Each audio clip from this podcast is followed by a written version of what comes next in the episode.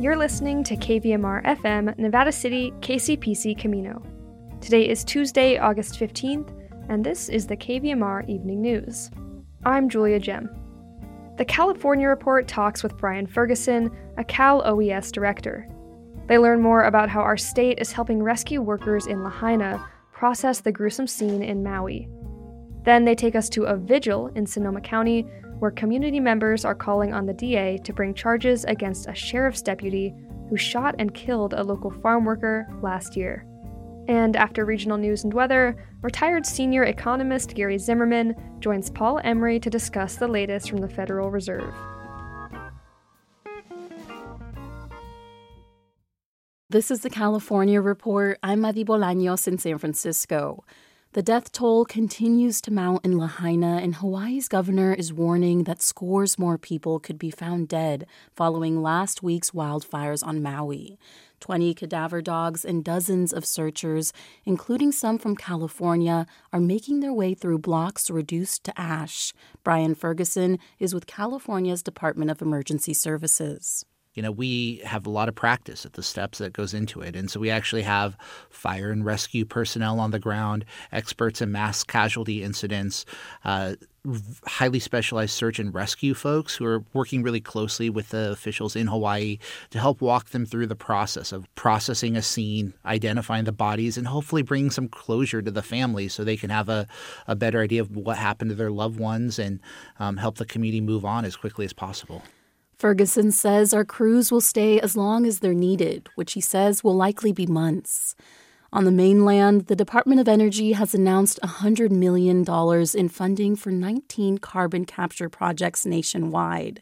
One of those projects is destined for the Kern County foothills near Taft. KVPR's Joshua Yeager is there. The funding will help supercharge direct air capture technology in the United States, which raises an important question what is direct air capture? Direct air capture is, is basically capturing CO2 directly from the atmosphere. Ken Haney is with the California Resources Corporation, part of a consortium that was awarded 12 million to help plan the California Direct Air Capture hub in Kern County. And while some have pitched this technology as a climate panacea, the reality is more complicated. Right now, operating these facilities requires a lot of energy, and there's no clear path to profit. If you would have asked me a year and a half ago, I would have said, it's 20 years away. I don't see myself working on that before I retire. But with the new funding, officials are hopeful that this direct air capture will rapidly evolve, helping California and the country meet ambitious climate goals. For the California Report, I'm Joshua Yeager in Taft. It's been one year since a Sonoma County Sheriff's deputy shot and killed local farm worker David Pelaez Chavez. His family and community members are calling on the district attorney to bring charges against the deputy involved. Reporter Tosh Kimmel has more on the story. Holding flowers and signs, a group of around 80 people gather at Santa Rosa's old courthouse square. Local organizer Kareem Sanchez addresses the crowd. Behind him, a large banner reads, It's been 365 days. Justice for David Pelaez Chavez. We're going to move to where you can hear my voice. Muévanse a donde escuchen mi voz. Sanchez is with the North Bay Organizing Project. They're a social justice group that's helped organize the vigil to honor David Pelaez Chavez, an immigrant farm worker who was shot and killed by Sonoma County Sheriff's Deputy Michael Dietrich. His family called for this vigil. I've been in close contact with his family. We've been standing with them calling for justice. We are continuing that call today, calling on the DA Rodriguez to um, do the right thing and hold Deputy Dietrich accountable. Pelaez Chavez was shot and killed after a 45 minute pursuit through rocky and wooded terrain near Geyserville. Body camera footage shows Pelaez Chavez was barefoot and behaving erratically. His family claims he was in crisis, and toxicology reports show he was under the influence of methamphetamine. Deputy Dietrich alleges Pelaez Chavez was threatening him with a rock and gardening tools before fatally shooting him three times in the head and chest. The other officer on the scene fired his taser. Now, a year later, David's brother Jose Pelaez says the family fears the public is forgetting his story in an impassioned speech, he urged the district attorney to bring charges against the officer involved. He spoke to the crowd in Spanish through the help of an interpreter. Y por lo que nosotros queremos que la juez And we want the um, DA to do her job and to press charges and hold the officer accountable who did this to my brother. Tal vez a ellos ya se les está olvidando, pero a nosotros no. Maybe they're forgetting, but we're not.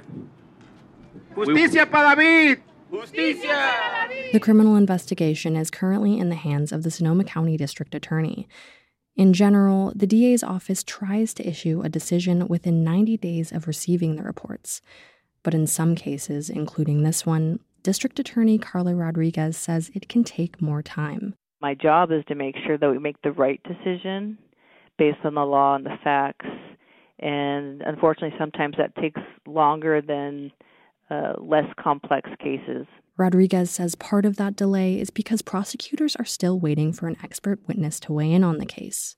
Sonoma County Sheriff's Department says they're working on an internal investigation, but have not issued any disciplinary action or policy changes. In an email, they confirm Dietrich is still on the job. Back at the vigil, Alfredo Pelaez, another brother of Pelaez Chavez, spoke to the crowd. He notes that his brother's death is not the first fatal shooting involving Dietrich. In 2016, Dietrich shot and killed a man while he was an officer at the Clearlake Police Department.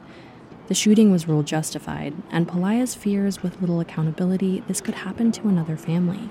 Porque por lo que se sabe, el oficial Because, like I said, uh, we know that this deputy killed somebody before he killed my brother, and the only thing they did was change him to a different county. Uh, there was no justice in that. Entonces, And ¿qué va a so, pasar si if we don't do anything, what's going to happen? Is he just going to get transferred to another county so that this happens again? ¿Que haga otra vez lo mismo? As they await the DA's deliberation, these are the questions plaguing the Pelaez family. One year after the death of their loved one, it's clear that while it may not be swift, the Pelaez family is still hoping for justice. For the California Report, I'm Tosh Kimmel in Santa Rosa. Support for the California Report comes from Stanford Medicine, comprising its School of Medicine and adult and children's health systems, working together to advance knowledge and improve lives. StanfordMedicine.org. The James Irvine Foundation, committed to a California where all low income workers have the power to advance economically. Learn more at irvine.org. And Eric and Wendy Schmidt through the Schmidt Family Foundation, working together to create a just world where all people have access to renewable energy, clean air and water, and healthy food. On the web at theschmidt.org. And that's the California Report for Tuesday, August 15th. We're a production of KQED Public Radio. I'm your host, Madi Bolaños. Thanks for listening and have a great day.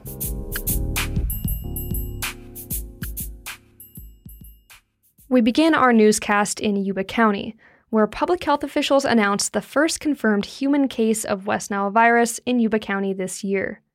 As of August 11th, 14 human West Nile virus cases have been reported in California, the bulk of which are in Tulare County. Although most cases are mild, severe West Nile virus symptoms such as meningitis may last several weeks, and other neurological symptoms may be permanent. The recently confirmed case in Yuba County experienced severe illness. According to Stephen Abshire, the district manager for the Sutter Yuba Mosquito and Vector Control District, the risk of West Nile virus continues to be high throughout Sutter and Yuba counties, and residents should remain vigilant in protecting themselves from being bitten by mosquitoes. There are several things you can do to help reduce the risk of contracting West Nile virus. Here are just a few. Avoid being outside at dusk and dawn, as the kind of mosquito that transmits the virus is most active during those times. If you have to be outside during those times, wear long sleeve shirts and pants, and use a proven insect repellent like DEET, picaridin, or lemon eucalyptus oil. Mosquitoes lay their eggs on standing water, so drain all sources of standing water on your property to limit mosquito breeding. For breeding grounds that can't be drained, like ponds, consider adding mosquito fish, which feed on mosquito larvae. And finally, make sure that doors and windows have tight fitting screens to keep mosquitoes out. In response to the recent findings and increased virus activity, the Sutter Yuba Mosquito and Vector Control District will continue to take measures to reduce the adult mosquito population. Spray areas can be viewed at the district's website at www.sutter-yubamvcd.org. Here in Nevada County, NID announced today that Congressman Kevin Kiley recently visited the Scotts Flat Spillway.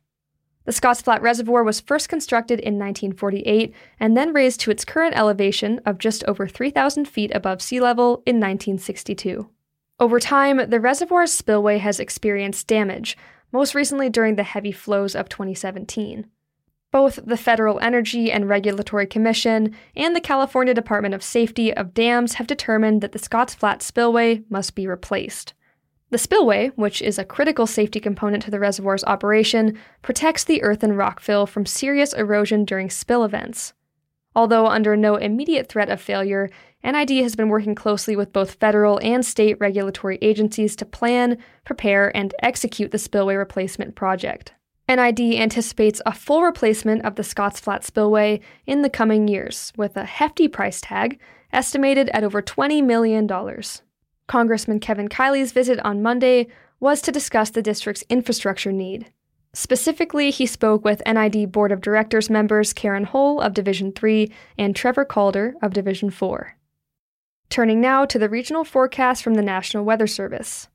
In Grass Valley and Nevada City, Tonight, a slight chance of showers and thunderstorms before 8 p.m., then a slight chance of showers between 8 p.m. and 11 p.m.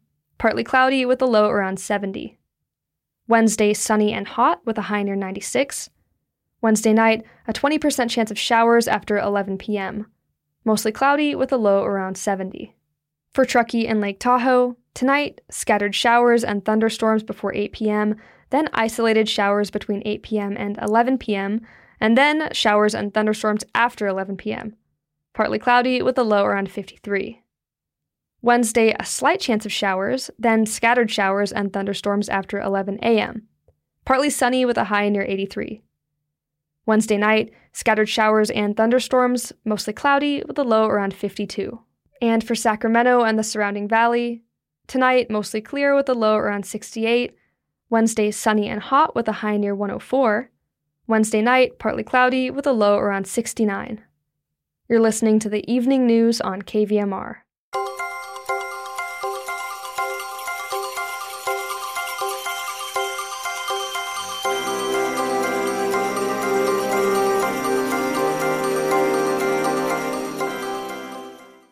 According to recently released Fed data, the labor market added 187,000 jobs last month, a strong indication that things are on the right track.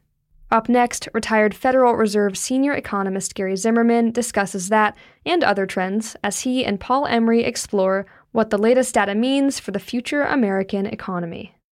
This economic report is sponsored by Rick Kalb, wealth management advisor with Northwestern Mutual since 1983, on Spring Street in Nevada City. RickKalb.com. Gary, what news do you have to tell us about the economy today? Hi, Paul. Um, yes, there does continue to be economic news with um, some new or updated data being released or published weekly, daily, monthly, quarterly. Um, so that's one reason why the Federal Reserve and the Fed chair, Jay Powell, continue to talk about their decisions being data dependent because they want to include the, the most recent data in their analysis for the economy and financial system. Uh, and that means that they're carefully analyzing new data on the real economy, um, looking at income, consumer and business uh, conditions, um, imports and exports, as as well as you know the government sector, what it's doing, spending, um, and they're also obviously analyzing the overall price level or inflation rate, looking at both consumer prices, um, the CPI or personal consumption expenditure index um, based prices. That's the PCE, and then producer prices. Um, and they're they're looking at those for you know combination of all prices as well as um, core prices. Those are price level overall price level. It excludes the volatile. Um, food and energy prices, um, and using the core number gives you generally a little bit more stable inflation measure over time it doesn't wiggle around as much. Um, you know, in addition, they're looking at things like the leading economic indicators. These are data series that tend to lead the ups and downs in the overall economy. These would be things like data for new orders for consumer and business goods, consumer expectations, stock prices, um, the yield curve, and this is one index that has been signaling a recession for quite some time now. Um, and you know they're also looking at other indicators that move with the overall output or GDP of the economy, like employment, industrial output, household income, and those actually have been holding up better than the leading economic indicators that have been weak uh, recently, or actually for quite some time now. These new data are also included in updated versions of various models of the economy to get new or updated forecasts that include those most recent economic developments to improve their accuracy. Uh, Gary, uh, it was just two weeks ago that you suggested we should be waiting for the July labor market data for more clues about the strength of the economy and conditions in the labor market. What do you have on that? Okay, the in July the um, payroll jobs number and the unemployment number, at least from my perspective, continued to be pretty robust, even though the number of new jobs created in both June and July has now fallen below 200,000 jobs a month. Gary, what about the smaller increase in total payroll jobs in July 2023? Do you think that is a sign of slowing in the job market or not? Oh, good question, Paul. First, uh, 180,000, 187,000 new jobs in July well is well below the average number of new jobs that was added over the past year. 187,000 new jobs is still a strong number, meaning it's about what you and I would expect to see when the economy is expanding at a fairly rapid pace.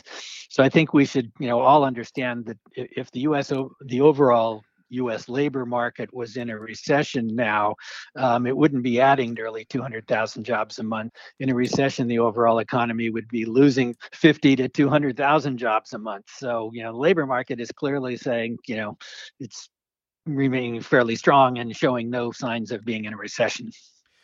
How important or significant is a change from, say, 3.6% to 3.5% for the unemployment rate? Oh, Paul, that's a technical question. Uh, let me think for a second about how to answer that. I guess I would say that statistically, there is enough movement in the unemployment rate on a on a month-to-month basis that essentially there's probably little or no statistically significant difference between uh, with a change between 3.0 six and 3.5 percent uh, for the unemployment rate. I think what's important here, though, is that overall, both 3.5 and 3.6 are very low unemployment rates. And, you know, after all, the 3.5 percent unemployment rate in July is, you know, tied for the lowest unemployment rate in the past 50 years. Um, and so, you know, 3.5% is all as as is 3.6% is well below many estimates of full employment for the overall US economy. So um, you know overall the labor market looks good and you know both payroll jobs and the unemployment rate are you know telling the same story of a tight labor market and the robust labor market is an important um, signal of a strong economy. Gary, once again, do we have any new inflation numbers and what are they suggesting for the trends in inflation. Yes, Paul, we do have some recent uh, inflation measures for the Consumer Price Price Index or CPI and the Personal Consumption Expenditure Price Index or PCE.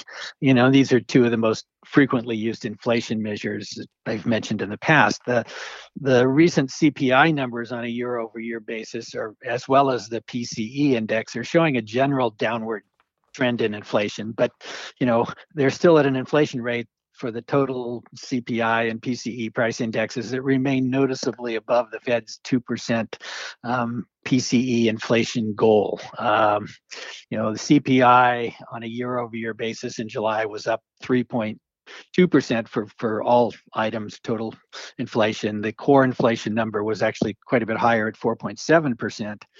Food was at you know a little higher yet at 4.9 percent, and the downward movement was uh, in large part driven by falling energy prices. For the past year, they were down 12.5 percent, and for the personal consumption expenditure year over year figure, and this was for June, um, there'll be a new figure out later this month. Um, the total was three percent. Um, inflation, and the core inflation was, you know, remained a little higher, 4.1%. So you we're clearly much better than we were a year ago when we saw inflation by some of these measures, you know, peak at 9%. Uh, but we're still noticeably above that 2% Federal Reserve inflation goal. Uh, one more question, uh, Gary. What happened to the recession that so many economists and so many forecasts were projecting for this year, 2023? Can the Fed actually engineer a soft landing for the economy so that monetary policy and higher interest rates since March 22 do not result in a recession for this year, 2023? Well, Paul, looking at the recent data, and again, remember the Fed is making policy dependent on what that you know new data are telling us.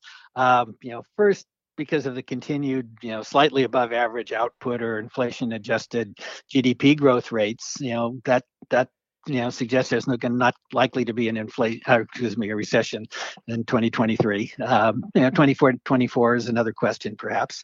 Uh, second the uh, you know the continued tight labor markets you know that's an indication that the economy is still growing uh, robustly um, with inflation falling uh, but not yet down to that you know 2% the fed would like would like to see it uh, reach in maybe another year or two. Um, but you know, fortunately, we see you know relatively well anchored long-term inflation expectations. Um, you know, overall, I think the outlook for the overall economy is is getting more favorable. There are fewer forecasts, you know, projecting a, a, a recession in 2023 or 2024.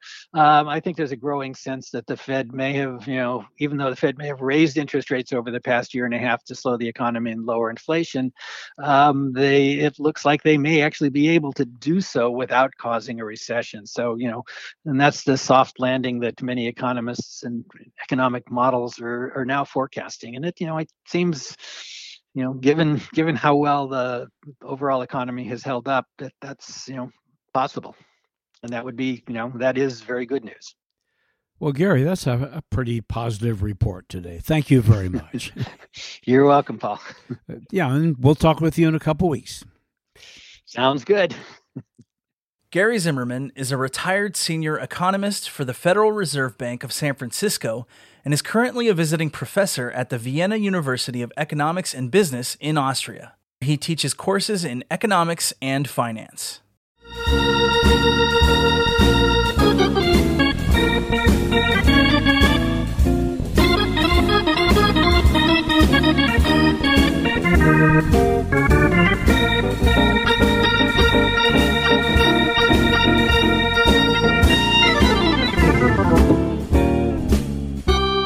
That's our newscast for this Tuesday, August 15th, 2023. You can listen to this and past newscasts on our website, kvmr.org, or subscribe to the KVMR News Podcast to have them delivered directly to your phone. KVMR gets support from listeners like you and Four Paws Animal Clinic. Doctors Susan Murphy and Sue Lester and staff are proud to support KVMR, providing medical, dental, alternative, and surgical services for cherished companions on Searles Avenue in Nevada City fourpawsac.com, and Milkman Toner Company, providing local hometown service for network printers, copiers, and scanners, carrying remanufactured toner cartridges with printer support, serving Northern California counties from San Francisco to Lake Tahoe. MilkmanCompany.com. Support for KVMR's Future of Radio project comes from AJA Video Systems, empowering the next generation of local journalists and broadcasters. The KVMR Evening News is produced by KVMR News Director Claudio Mendonça. Thanks for tuning in. I'm Julia Gem, and I hope you have a great night.